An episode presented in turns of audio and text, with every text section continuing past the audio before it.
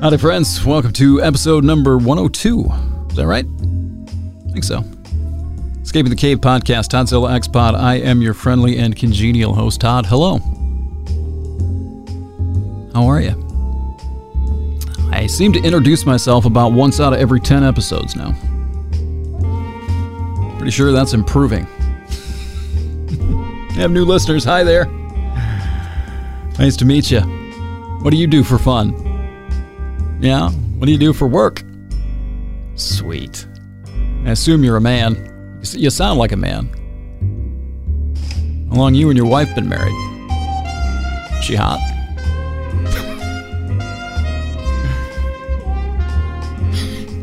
I could tell you a story. A radio war story, if you will, and you just did. I won't.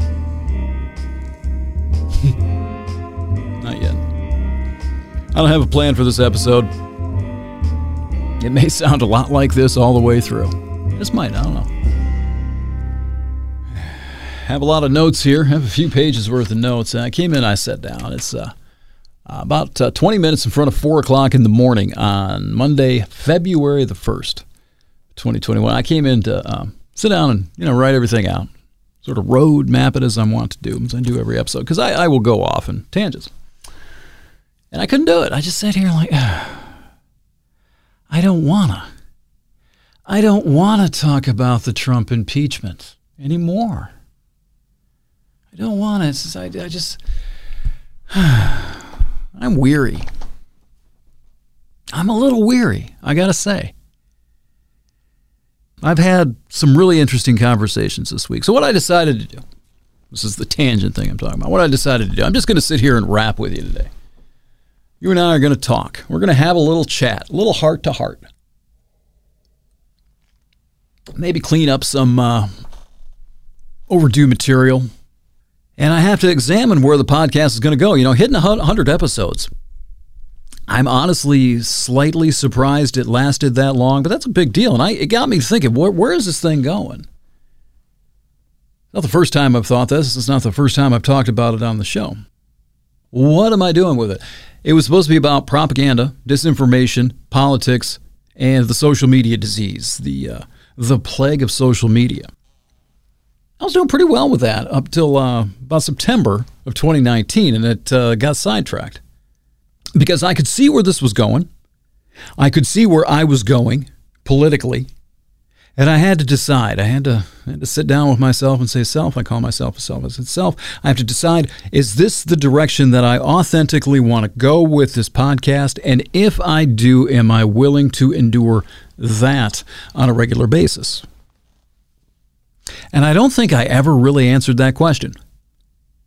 The show has never gotten back to the propaganda material had a clear, consistent theme till the end of August of 2019. It's never gotten back there. It's touched on it. It's gone here, it's gone there. We did have COVID last year. That didn't help. To my credit, to my defense, and that did not help when uh, COVID 19, but, but it wasn't heading that way anyway.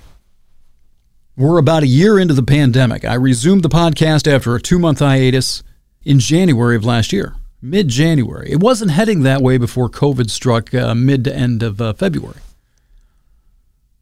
So the show has lost its compass.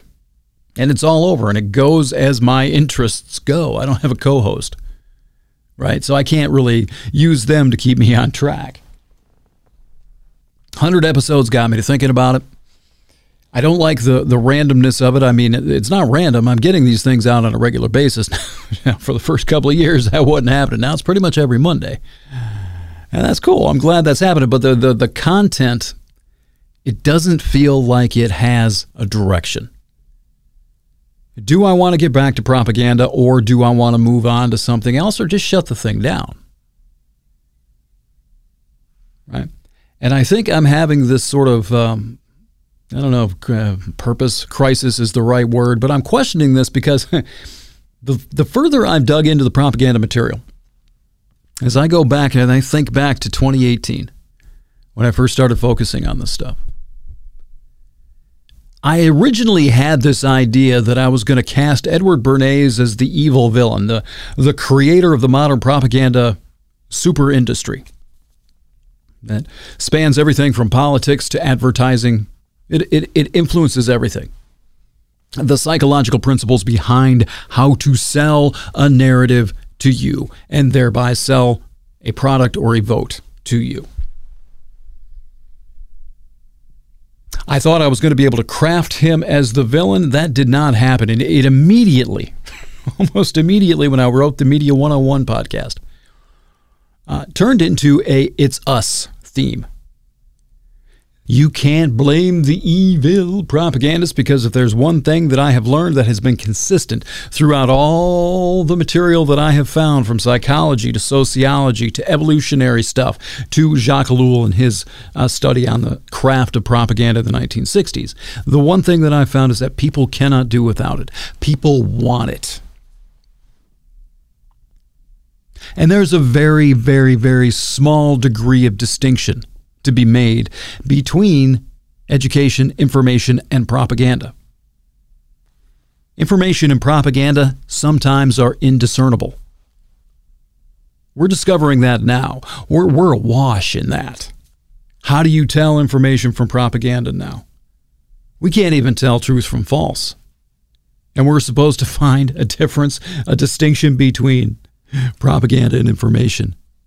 If you agree with a piece of information, if you find it uh, uh, properly spun, that's education to you. Raising awareness, advocating. Whereas if you do not agree with the point of view of the spin, well, that's propaganda. How do you fight through all of this? What is the point? Really, what is the point of trying to raise any sort of awareness? Who am I talking to?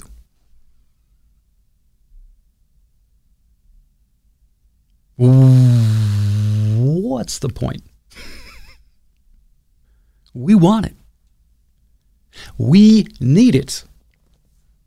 We are not truth seekers. We're storytellers, and propaganda is the art of selling an agenda filled story. It's a story with an agenda. Stories are incredibly powerful. Those are the things that bind us narratives, stories, myths, fairy tales, cohesive narratives. The cohesive narrative is the story that binds you to your group. We are this, they are that. We are superior to them because of X. Cohesive narratives. The stories are the thing that the things that bind us, not armies, not flags. And Joe Biden, when he decided to run for president last year, came out and said he was running because this is a battle for the soul of America. Remember he said that? He's right. What's going on is a battle for the religious mind, the right to become the national religion.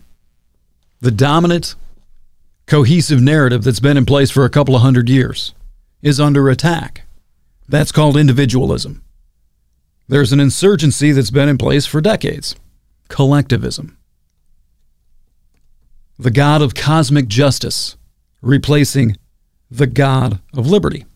There's an idea that I read in a book called uh, uh, Post intellectualism and the decline of democracy. A guy named Wood wrote this years ago, probably mid 90s. Put it really well. There's freedom in the jungle.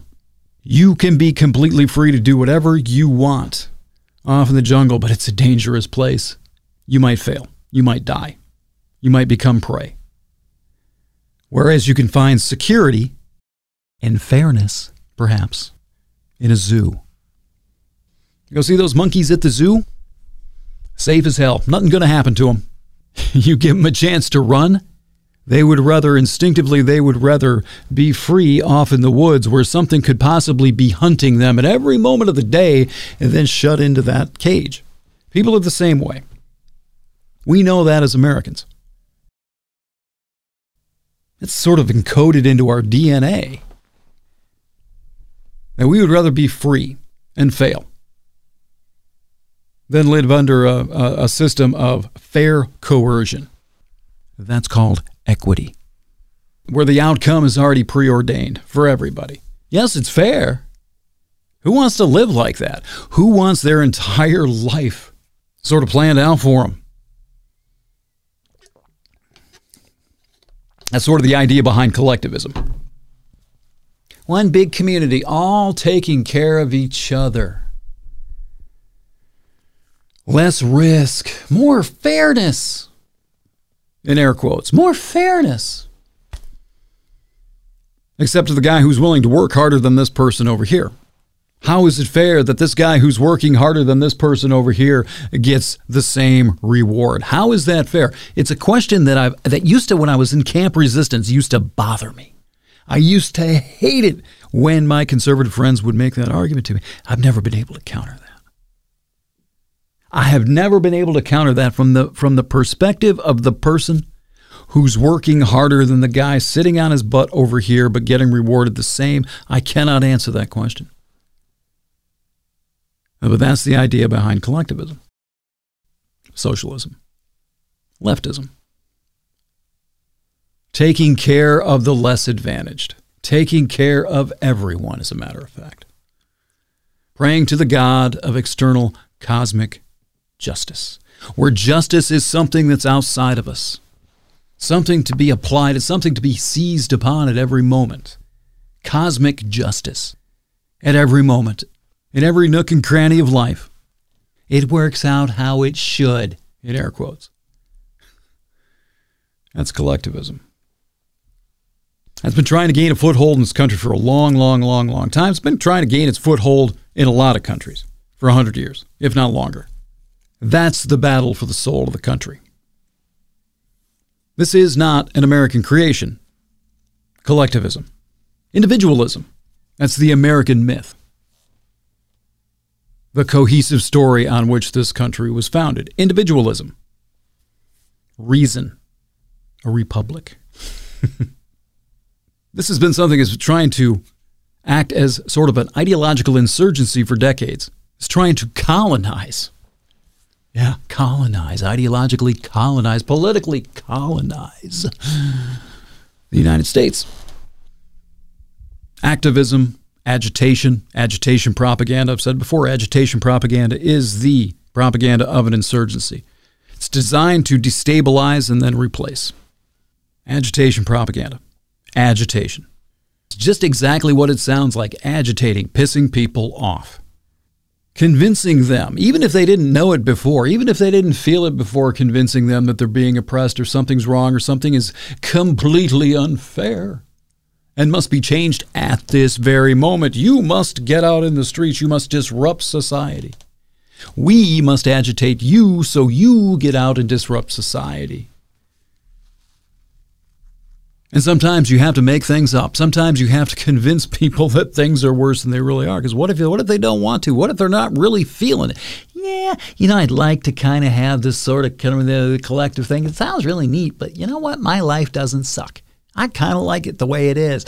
Oh, really? Well, let me tell you about this. Oh my God, I'm so pissed off now. I must raise awareness. A really simplistic way of describing it, but that's what agitation is. That goes back to Lenin, Vladdy Lenin. He thought that the agitators in the press be one and the same. Agitprop was a big part of the Russian Revolution, communist society, especially the revolution, especially the uh, the agitation aspect of it, whole theory behind it, agitprop. Go read about it. I'm saying that uh, this iteration of leftism that's sort of sprouting up, the woke flake crowd. not saying they're communists. Some of them are. some of them absolutely are, and some they'll admit it to you. Vast majority of them probably consider themselves social democrats. There's a line of distinction, though, between the far left and the run of the mill left leaning Democrats. But this insurgency is, is one that's been deployed from the far left and it's here. It's a battle that's been going on for a really long time. That's the battle for the soul of the country.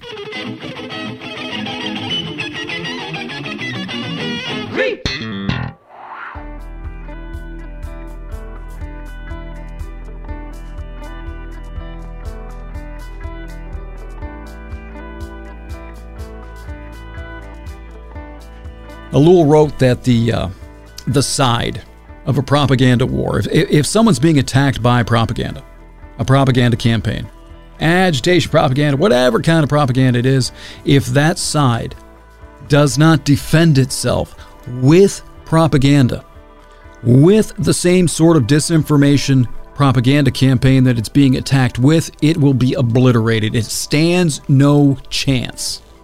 It has to defend itself in kind. If you do not answer propaganda with propaganda, again, we're not truth seekers. You can't answer propaganda with truth. Human beings won't accept it. Human beings need the narrative, they need the story. Simple, factual statements don't work with us. Haven't you noticed? you can't do it, you can't ignore it.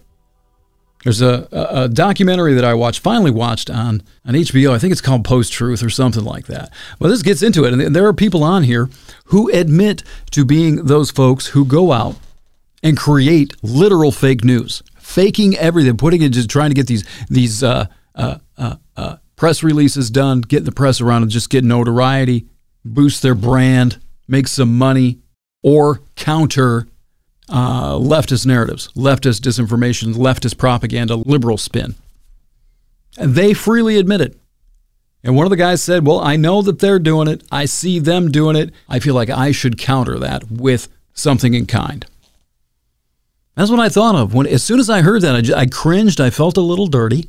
Still feel a little little dirty after recounting the story. But as soon as I heard him say that, I thought about Jacques Ellul and I thought about what he said in the book. It's like, yeah, you have to. You have to counter it in kind, or else you're going to lose. You're going to be obliterated. And so, what am I doing here? What am I trying to fight? What am I trying to inoculate you with? you say you can read it? not become susceptible to it, but, but, but, but to what end? It's a binary choice. If both sides are deploying it, where are you going to go?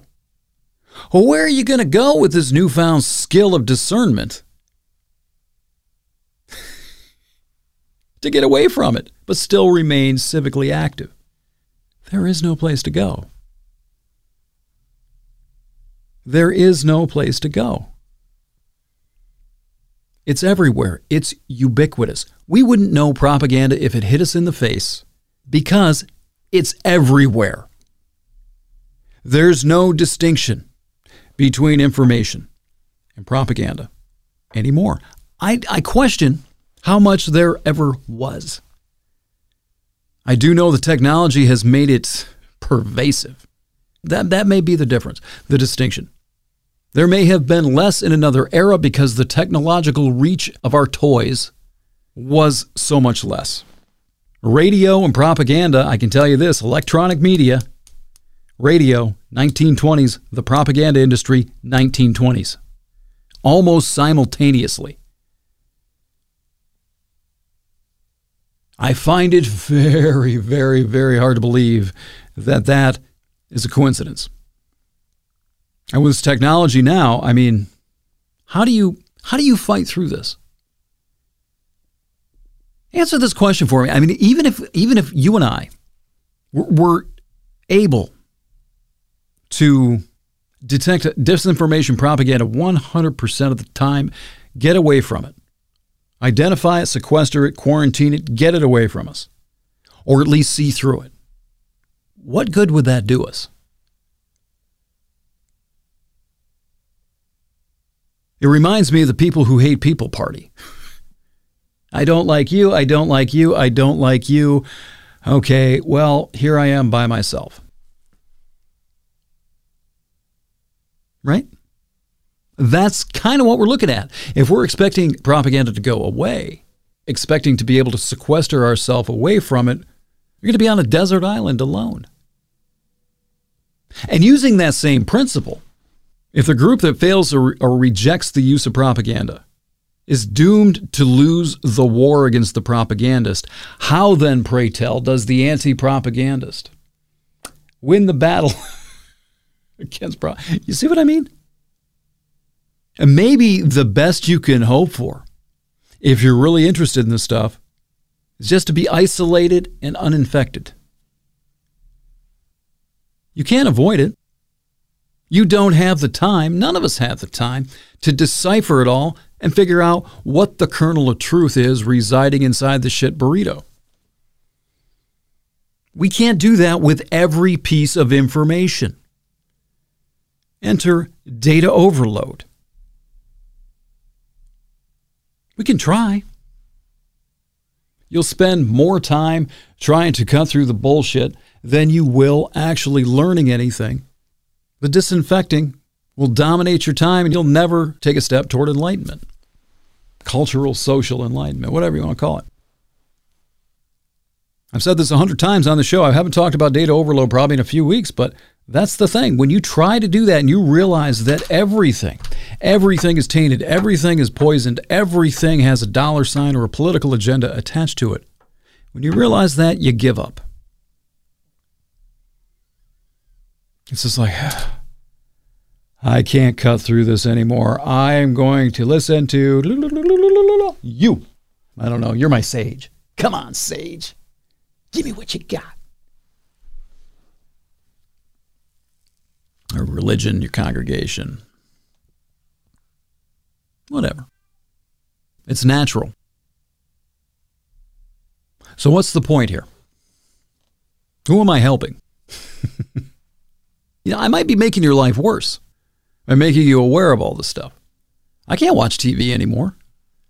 I can't watch Saturday Night Live without dissecting the propagandistic message within the comedy skit. And yes, they're there. They're all over the place. You're conservative and you watch Saturday Night Live, you understand exactly what I'm talking about. If you're a liberal, well, they're all propaganda. They're just funny. Are you sure? Are you sure about that? So maybe that's what I'm doing to you. Maybe I'm making it so you cannot enjoy anything just for the entertainment value anymore. And if you're destined to become confused, you're destined to become lost in this sea of dis- disconnected data. If you're destined and doomed to drown in it, if you don't climb in the propaganda lifeboat, the ideological narrative lifeboat, yeah, making that worse for you. Anyway, if all this is the case, if it's a futile battle, if I'm trying to push the Mississippi River upstream, or maybe I'm just having a conversation and a discussion with you, I don't know. But if this is the case, and it's kind of hopeless, I have, have a decision to make, right? I fall into this category as well. I mean, eventually, I'm just going to have to pick something, or I'm going to have to disengage for my own sanity. Right? I'm going to have to pick the side that is least noxious to me. Or I'm going to have to disengage and find something else to do completely disengage from the social political cesspool that we're sort of living in right now. I thought about that. I had an idea for that uh, about a month ago. I probably mentioned it on here. I think I did in the first episode back. I was trying to find something positive, something that I was not just against, but something that I could advocate for something I believed in, something I enjoyed, something I liked. I had a real, a real epiphany a few weeks back. I asked myself that. I'm like, is there anything I like? Anything I feel good about? Anything that I am in support of? Anything at all anymore? When people would ask me, name something you like, Todd, used to be baseball. It's not anymore. Then it was photography. I'm sick of photography because of the marketing angle of it. I rarely take pictures anymore. Part of it's because of where we're at. I'm not impressed with Michigan. I lived here all my life. I have sailed the Amazon River. I have climbed the Peruvian Andes. I've hitchhiked Highway 1 in California. I've hitchhiked coast to coast in this country. I've seen some wonderful things. I've seen volcanoes. I've swam in the Caribbean. I've gotten the shit kicked out of me in the Mexican Pacific coast by the waves. Lake Michigan doesn't thrill me. Sorry. it's a beautiful state, but I'm living in a smaller town. I don't do I can't do street photography as well here as I could in Chicago. The pandemic has killed traveling. I don't do photography now. The best I can do is print my stuff and sell it. Don't like it. So therefore, I don't take I don't take pictures anymore. Do I enjoy this? Do I like podcasting? I don't know. I don't like the obligation of it. Like feeling like I have to come in here every Sunday, whether I feel like it or not, and record something or at least worth listening to. I don't enjoy the negativity of it. I don't enjoy swimming in what's wrong with human beings. What's wrong with Americans? What's wrong with the country? Why is the country about to drive itself off a cliff? I don't like swimming in that. During the week, because I do this, because I have visions of writing, that's the other thing that I don't enjoy doing anymore. I have to pay attention to this stuff. Plus, it's, it's really fascinating. This is like a reality show. I feel like I'm good at this. This is what I did for a career when I had one. Pretty similar. Even have the same microphone, both of them. I feel like I should do something like this, but do I enjoy it? Sometimes I do, sometimes I don't. It's since I'm not getting paid, that's why I take a couple of months off here and there. You know, writing's the other one, and I uh, no, I don't have the the fire for that anymore either. The focus. This all comes back to that thing, that why, that purpose. Why am I doing this? Why am I doing this? Why am I talking about propaganda? Why am I trying to inoculate and educate people against it? To what end? If it's inevitable anyway, why am I doing this? I don't want to sit here and try to paddle up Niagara Falls. Cynically, I think you can't beat them. Why not join them? And that ties into that uh, you, we, they thing.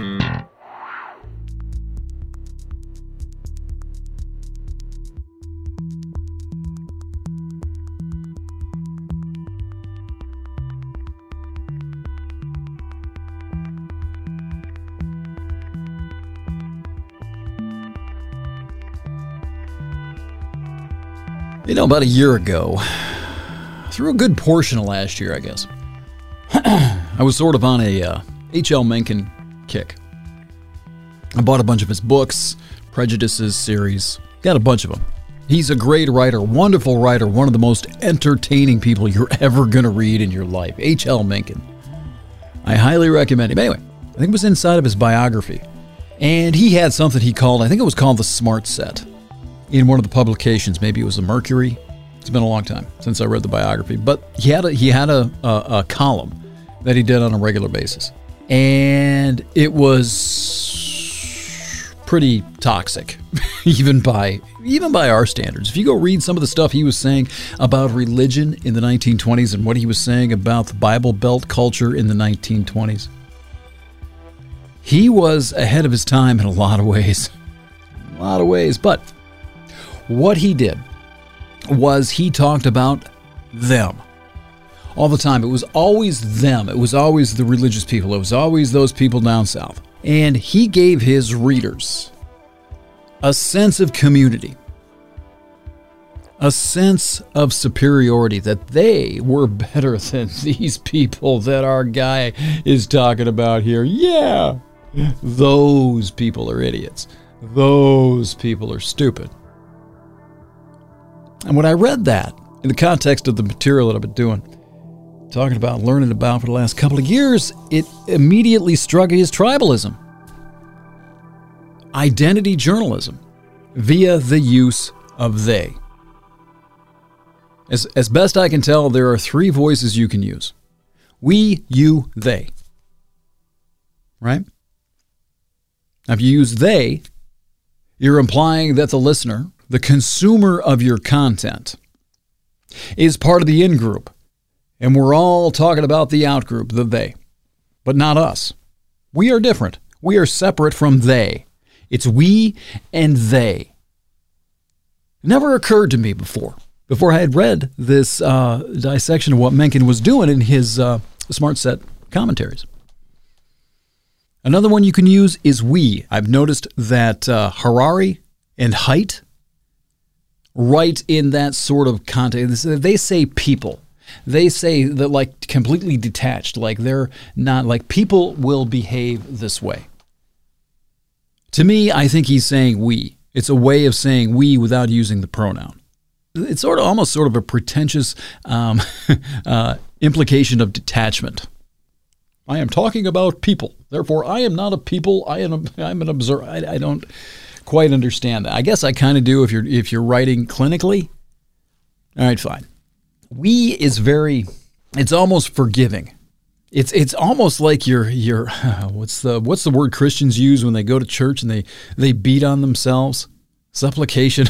Remember, but it's like, oh, we do this, we do this, we do this. This is what we all do, and it's it, it does form its own community. It forms its own community around, I guess, if you're talking in the context of the material that I've been doing, it, it builds this community around a sense of eh, vulnerability, admitting that we have these flaws, that we do this takes a very special kind of group, I think, to get together and admit that. I don't think a lot of people will do that. Not today. more more people, I think, than I would have assumed maybe a couple of years ago will behave and they'll talk in that context, but most people won't. Most people, when they hear that, it's like, yeah, you will. Ha ha. They want to accuse, they want to attack, they want to blame. And then there's you. the pronoun you. It's a pronoun, I hope. Hope I'm not screwing that up. Sorry, Mrs. Hale. You is the pronoun that I had drilled into my head. I drilled it into my own head when I when I first started doing radio. Don't say y'all. Don't say you guys. Don't say don't address your listeners as a group of people you want to talk to the individual, one to one, you, you and me. It's you and me talking.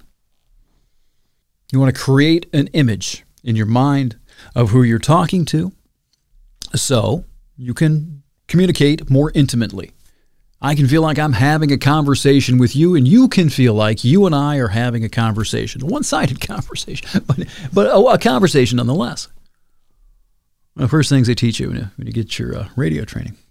And when I, when I get going, when I talk about this material, I think a lot of times I'm thinking in the context of we.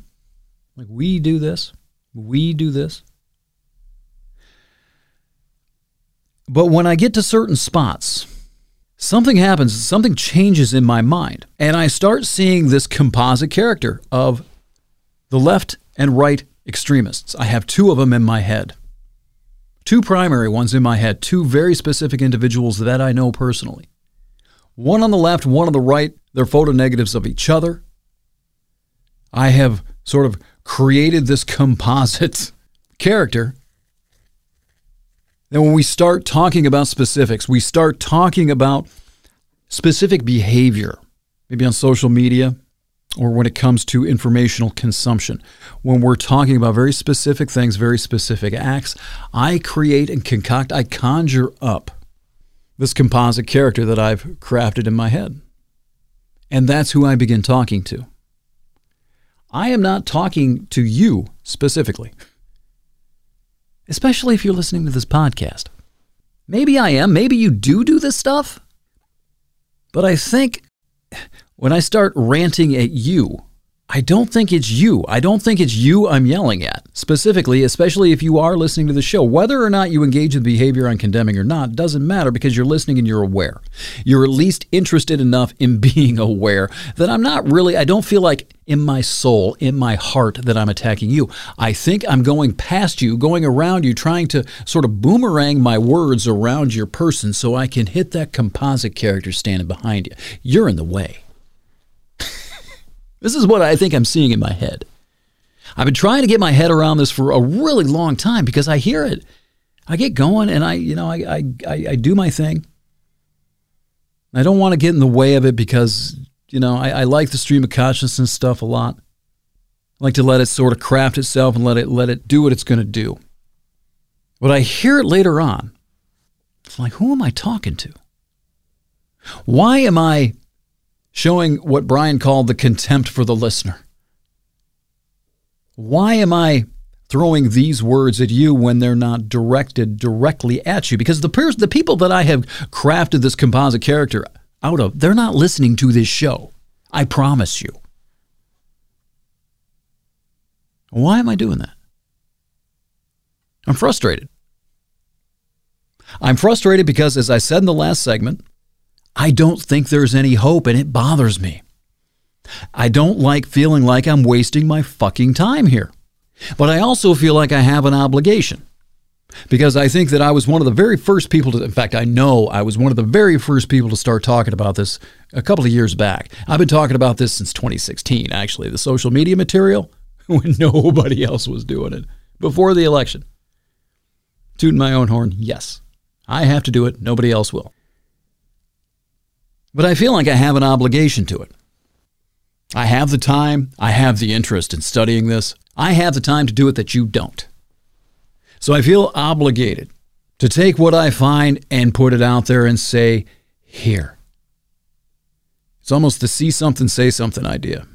This is coming. You better want you know, you might want to look up the road a ways. I know you're busy with your lives and I know you don't have time to pay attention to all this stuff, but look over there. That's what I feel like I'm doing. And I feel obligated to do that. Even if I'm not getting paid, I feel an obligation to take what I've found and say, here. But I also know that after researching this stuff, I said in the last segment, I'll say it again. After researching this stuff, I know there's next to no hope. And I know that the technology that we have. you ever seen the movie Stargate? The original one. Cheesy as hell. It used to be one of my favorite freaking movies. Oh, such a great premise, but the actors ruined. it really did. Anyway, Stargate they uh, uh, uh, find this gate because it goes to the stars. sort of like um, a wormhole thing. They go to this other galaxy. There's this god, god there, right? This alien that has this this technology, and he's enslaved the indigenous peoples of this planet. The guy is based eh, like on Egypt. I think it's Ra. I think it's it's who the Egyptians are supposed to have created the deity Ra uh, as a result of meeting him, or something like that. Anyway, anyway I know there's a reason I'm rambling. Anyway, the Stargateers, people who traveled through the Stargate to the system to check it all out, uh, uh, took an army guy with them or an army team with them, and they brought a bomb because they were supposed to blow it up if it, it posed a threat to the Earth, right? And they get there, and oh my God, there's this alien, all this technology. Oh crap, holy crap. Uh, bad things happen, and the alien captures them and captures the bomb, right? And then he takes this mineral that they're mining on this this alien planet, puts it in the bomb, and now it's gonna it's it's like exponentially more powerful. He's gonna send it back through the Stargate, blow it up on Earth. Oh my God, Armageddon, right? And there's a love story in there. It's, it gets cheesy, but it's it's a fun movie. It used to be one of my favorite movies when I was younger. Anyway, a long way to go around this to say that social media is like that mineral that that alien put in the bomb. When it comes to propaganda, when it comes to disinformation, when it comes to being confused and drowning in data, when it comes to crutching upon narratives, cohesive narratives, or ideological narratives, or identity narratives, divisive narratives, us versus them, we versus they, right? We versus you, or you versus them. Social media has taken this and it has compounded and multiplied it exponentially.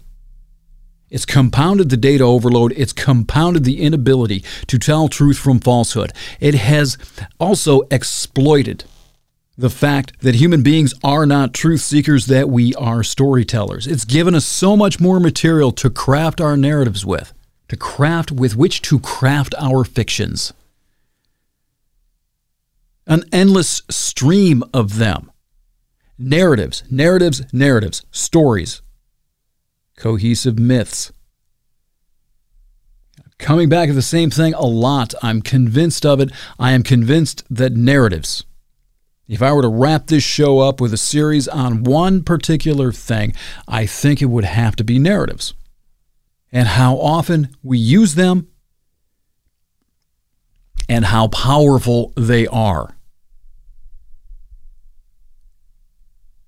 When you add this sort of technological firepower to all of this, I think what we're seeing right now is just the beginning. I've said this for winter is here.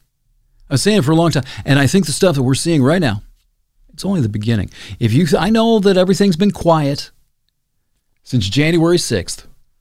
I think you got to be sort of a silly fool to think it's going to last. There are about 15 different directions I could take the conversation from here. Talking about ideological warfare, talking about tyranny, talking about Joan Didion's morality, the moral imperative, how easy it becomes when you think something is a moral imperative to compel it upon someone else. It doesn't matter. It's not ideologically specific. The folks who charged the Capitol on January 6th believed that their election was stolen from them.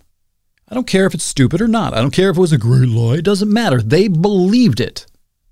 They thought it was a moral imperative for them to forcibly try to correct what they saw as a blasphemous fraud against their government and their constitution. They saw it that way.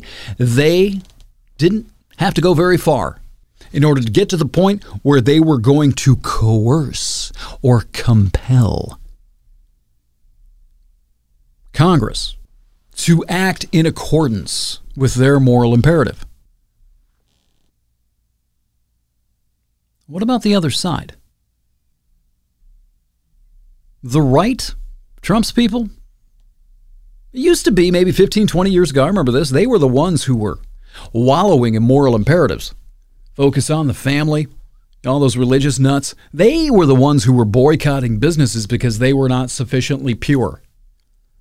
Those roles have changed. Those roles have changed drastically.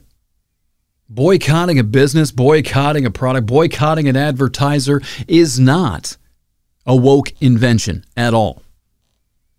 And it's amazing how many people, how many liberals despised cancel culture when it was a conservative thing. Coercion. I digress a little bit. This isn't over. This hasn't ended with Donald Trump. It's only begun. We should be able to see that clearly now. They took a couple of weeks. There may have been maybe a two or three week window after the attack on the Capitol, after the insurrection, whatever you want to call it, and up until maybe this week, where Republicans were perhaps trying to figure out a way around Trump, a way to get rid of Trump. Is this the time? Can we separate from him and do it safely for the party? There may have been a time they, they may have been able to be convinced to do it. That time has passed. And I suspect that that thing that I was just talking about was a mirage anyway, because the Republican National Committee, right after the insurrection, the RNC was already bowing in fealty to Trump. And one of the meetings they, it might have been a national meeting, I forget what it was, but they were singing his praises right afterwards while these other Republicans like McConnell were pretending that they were, you know, having a soul. having a constitutionally uh, loyal soul. The RNC sort of showed where the Republican Party was going to go, I think. Maybe there was benefit of the doubt. Maybe there was a window right there for two or three weeks where, where Trump could have been extricated from the system. He can't now. They've already said, and I you got to take them at their word. We've seen this before. They are not going to convict him no matter what in this second impeachment. Therefore, they are not going to be able to bar him from holding uh, future office. That means he's still a political entity. That means he still is the kingmaker in the Republican Party. There are very few leaders. There are some leaders standing up. Some Republican leaders are standing up. Peter Meijer, right up the road, Justin Amash's old seat. There's something about that seat in Grand Rapids. I'm telling you. Way to go. He's going to get primaried. There's already somebody standing up, a Trump bot standing up saying you're going to primary Pete Meijer. He's been in office, what, a month? There are some, in addition to Mitt Romney, Liz Cheney, whoever else. There are others. Sasse comes to mind. There aren't very many. And not only that, the rest of the party. What's her name? Boebert, Lauren Boebert from Colorado. I think I've talked about her on this show.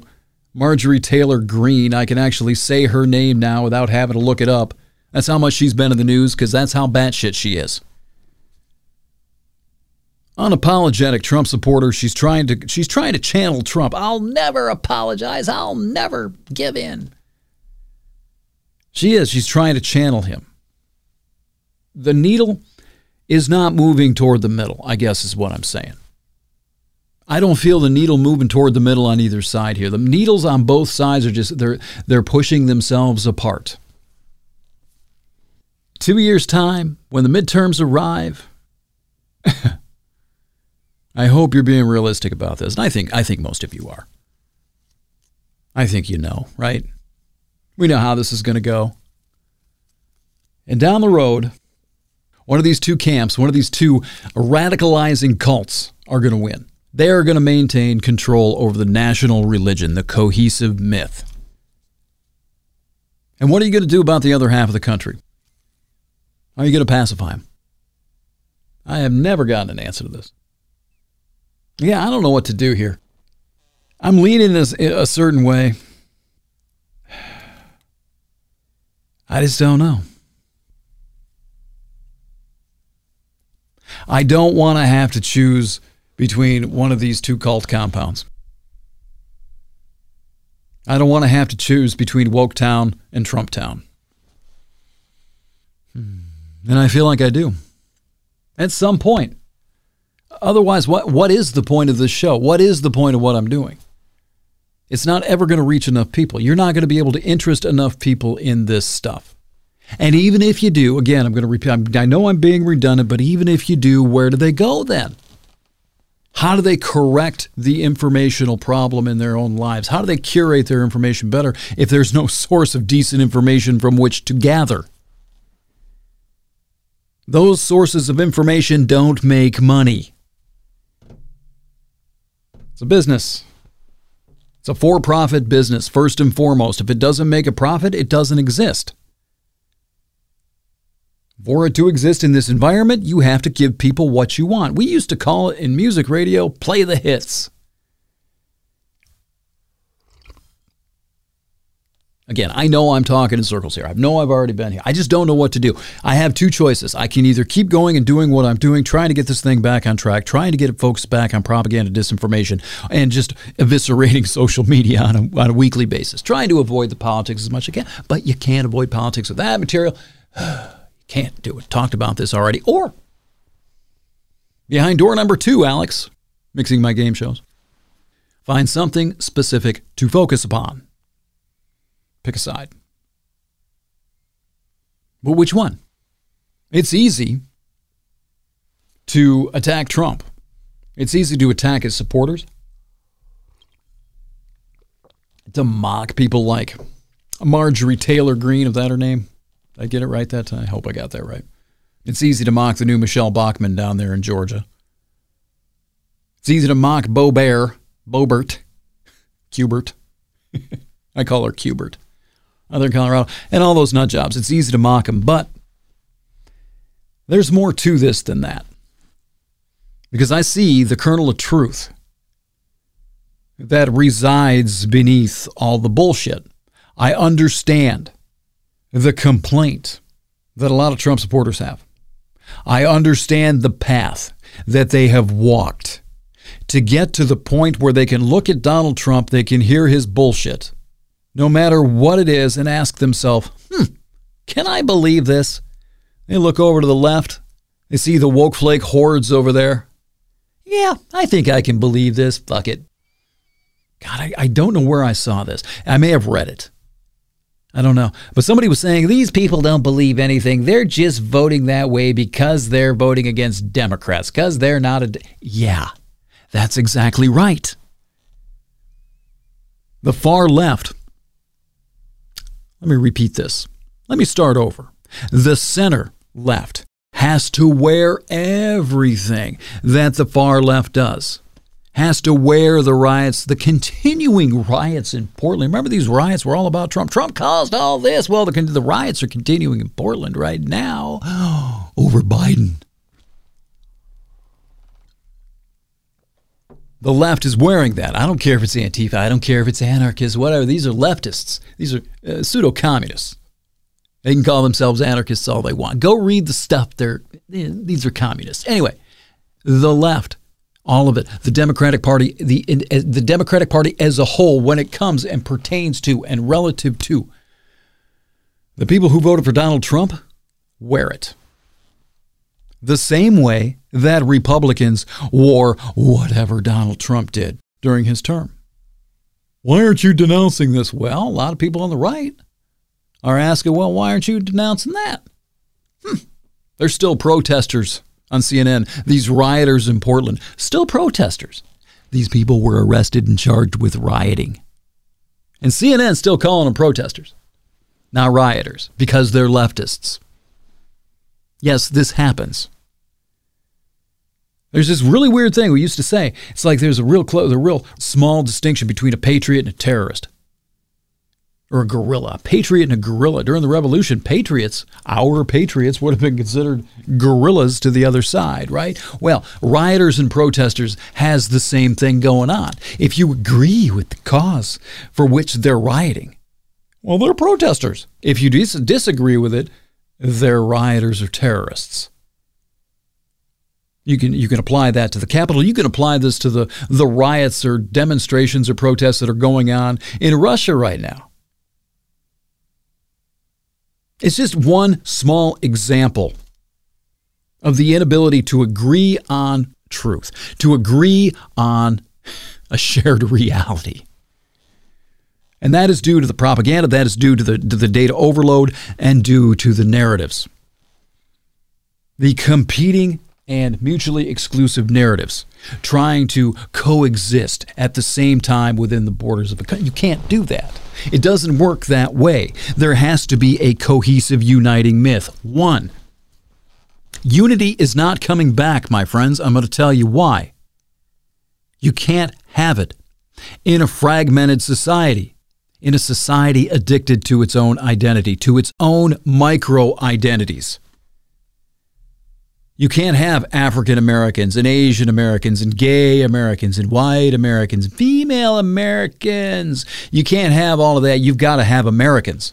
That's the cohesive group. Americans. When you have these individual little fragmented sects within sort of advocating for themselves, all advocating for one for themselves individually, trying to climb and claw their way up, you know, the special interest ladder you don't have a cohesive group. You don't have a cohesive identity. You don't have a flag to rally around. You don't have a story. You've got a hundred thousand stories, all competing to be dominant. Understand? When you see people attacking statues, they're not attacking George Washington. They are attacking the national myth. They are attacking the story. They want to replace history with their own. They want to replace the contemporary temples with their own. It's an ideological insurgency. It is colonization.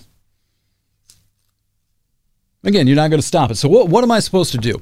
You know, I have again. I, I, I go back and I, will I'll say it again. I, I'm leading a certain way. I've been leading a certain way the last couple of days. I don't know that I really want to do it, but I do know that I don't want to. I don't want to try to paddle up Niagara Falls.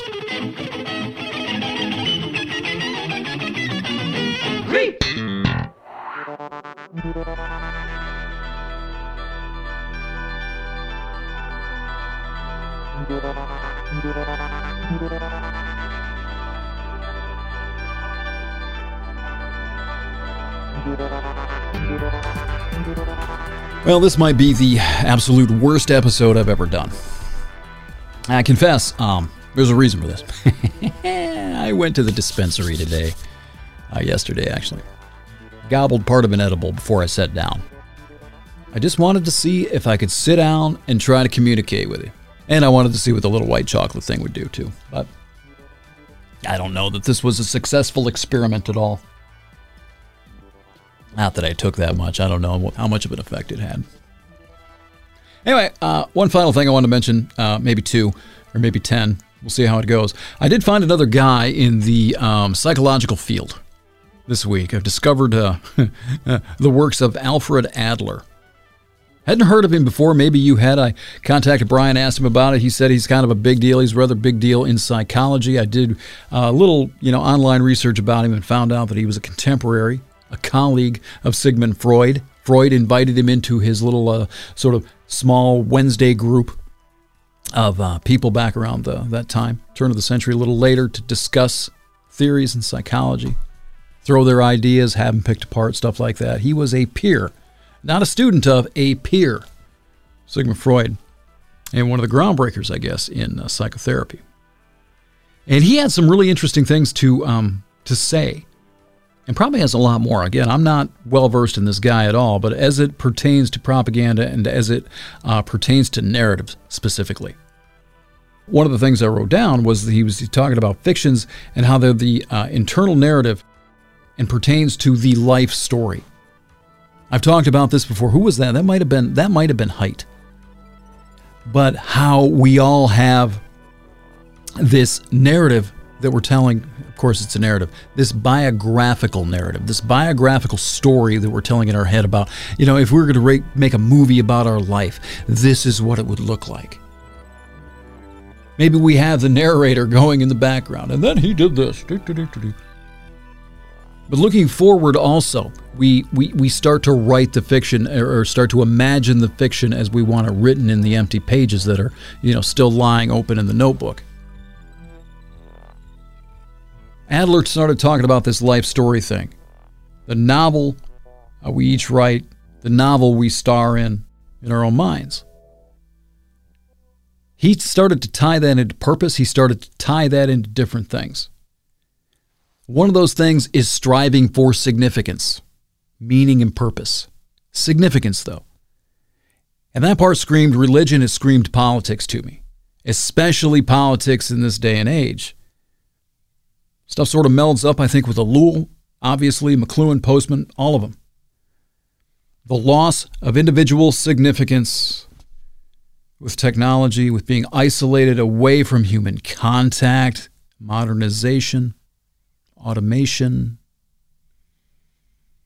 Slowly, over the last couple of hundred years, as technology has grown, our connection, our one to one connection with the world organically and with being a purposeful and meaning, meaningful human being has diminished.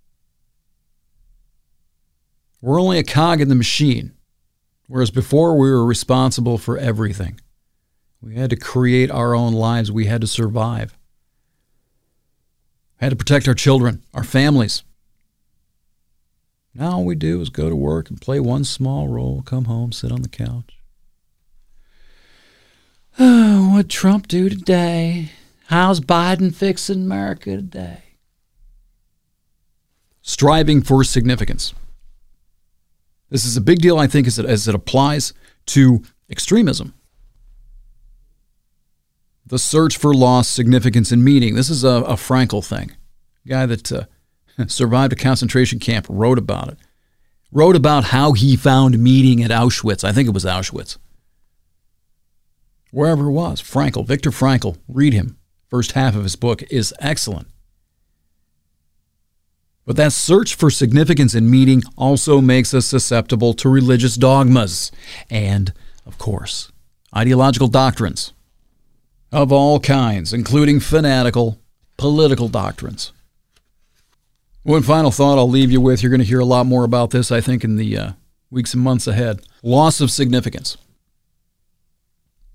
That can happen within an individual life as well. It doesn't just happen to a generation or, you know, a um, succession of generations. It can happen within an individual life. Loss of significance, loss of meaning, loss of purpose loss of place, perhaps. 10, 15 years ago, I started hearing about how in the Middle East, young men who'd been disenfranchised and perhaps sexually repressed had become susceptible to online radicalization, being radicalized, being lured in online, and then radicalized into Islamic jihadism, ISIS. There's all sorts of talk about, oh, why is that? Hmm, what could be the cause of this? How could this be treated? Empathy. Empathy for these young, ostracized, disenfranchised boys who were susceptible, vulnerable to online manipulation, online radicalization. You could apply that loss of significance there, I suppose. Maybe. I don't know. I don't live in the Middle East. I'm not an expert on, Amer- on Islamic culture. I am, however, well versed on American culture. I'm also a man of a certain age. And I think you could apply that same standard, that same psychological empathy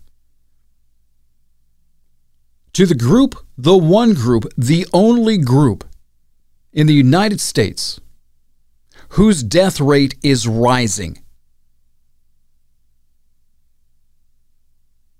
They call it due to deaths of despair. And comes to suicide.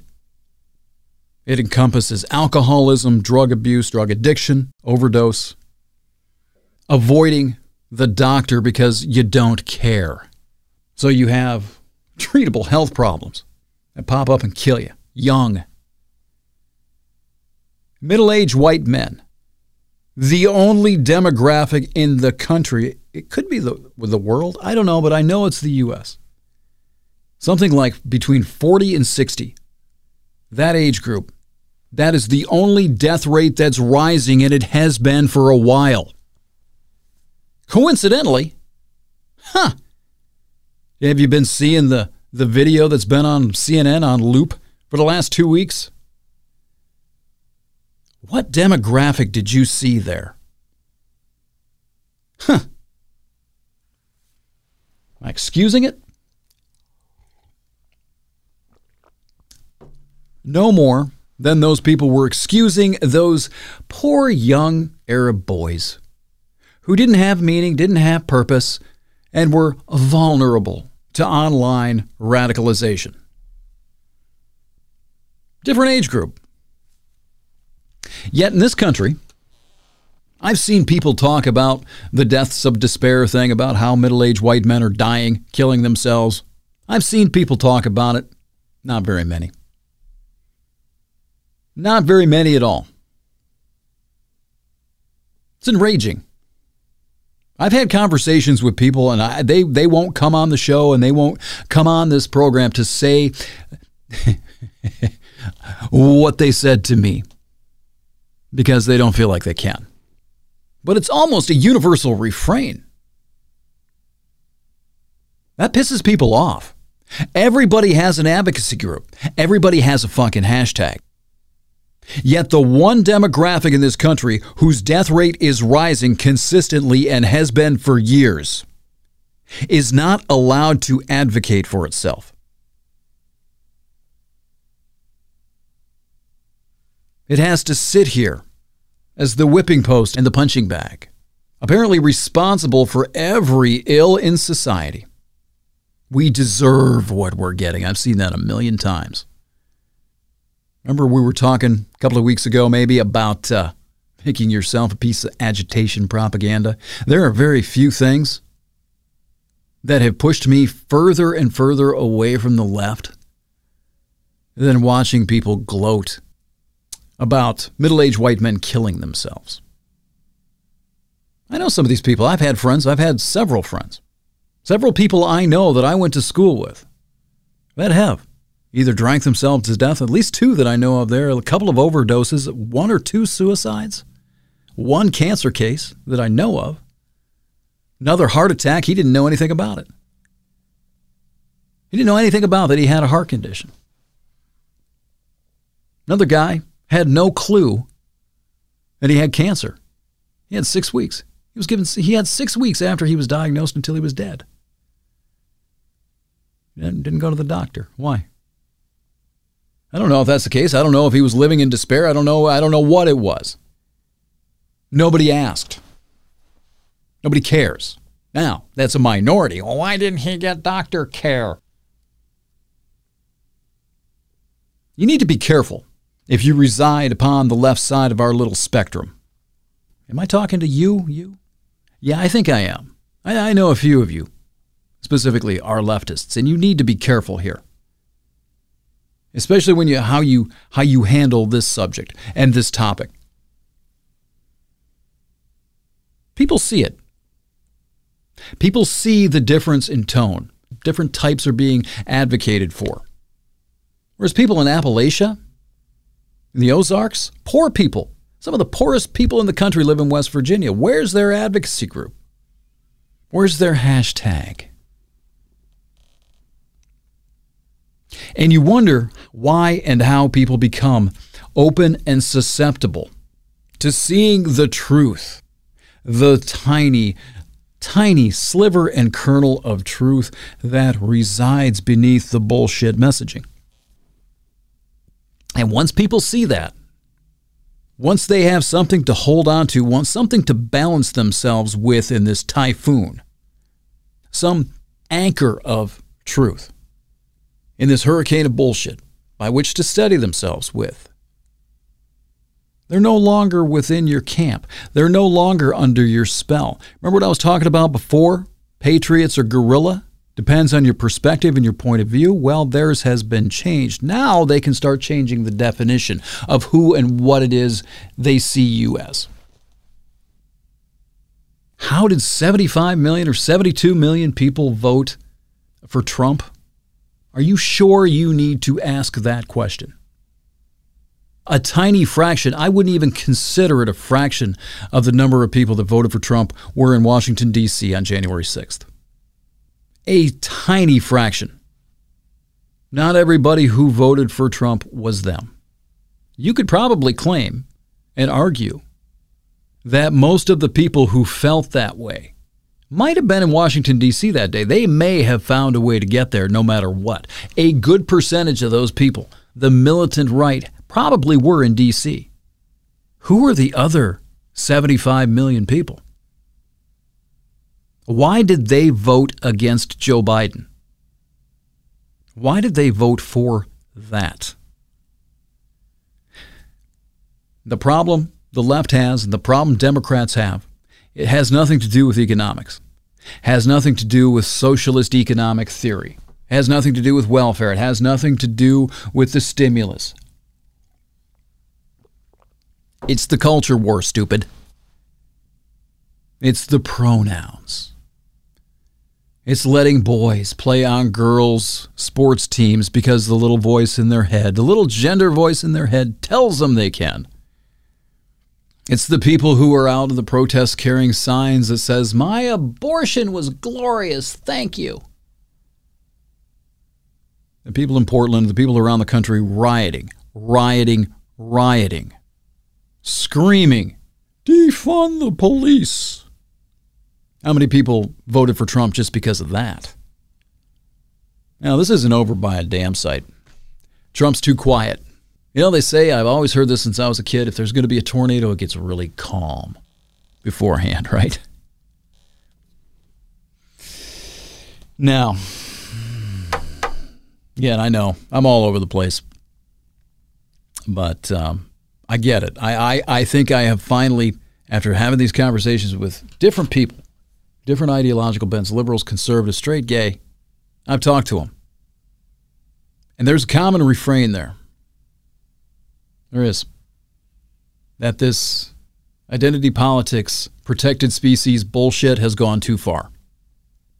Personally, I'm sick and tired of hearing how Biden's administration has to look like America. I really am. 60% of this country is still white. That means the other 40% is split up between every other minority group. What's the percentage of black people in this country? Is it 15? It's like somewhere between 12 and 16%, I think, last time I checked. Less than one third white people. Hispanics make up a bigger share, almost 20%. Still, one third of the number of one race in this country, white people.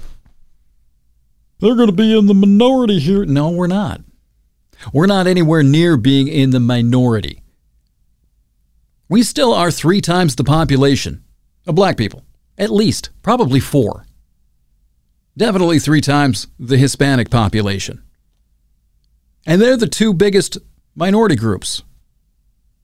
You wonder why this divisive identity politics and these people these these identity politicians telling everybody that black or that white people are constantly oppressing everybody that we are the root of all evil that we are not allowed to advocate for ourselves at all that we are a flawed demographic group and you're wondering how did Donald Trump get 75 million people fuck you you know why if you don't know why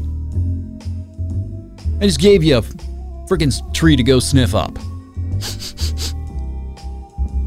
Who am I talking to? this is a weird podcast. I don't what to think of this. I'm sitting here debating as I wind it down. I'm debating whether or not I want to release it. All over the friggin' place.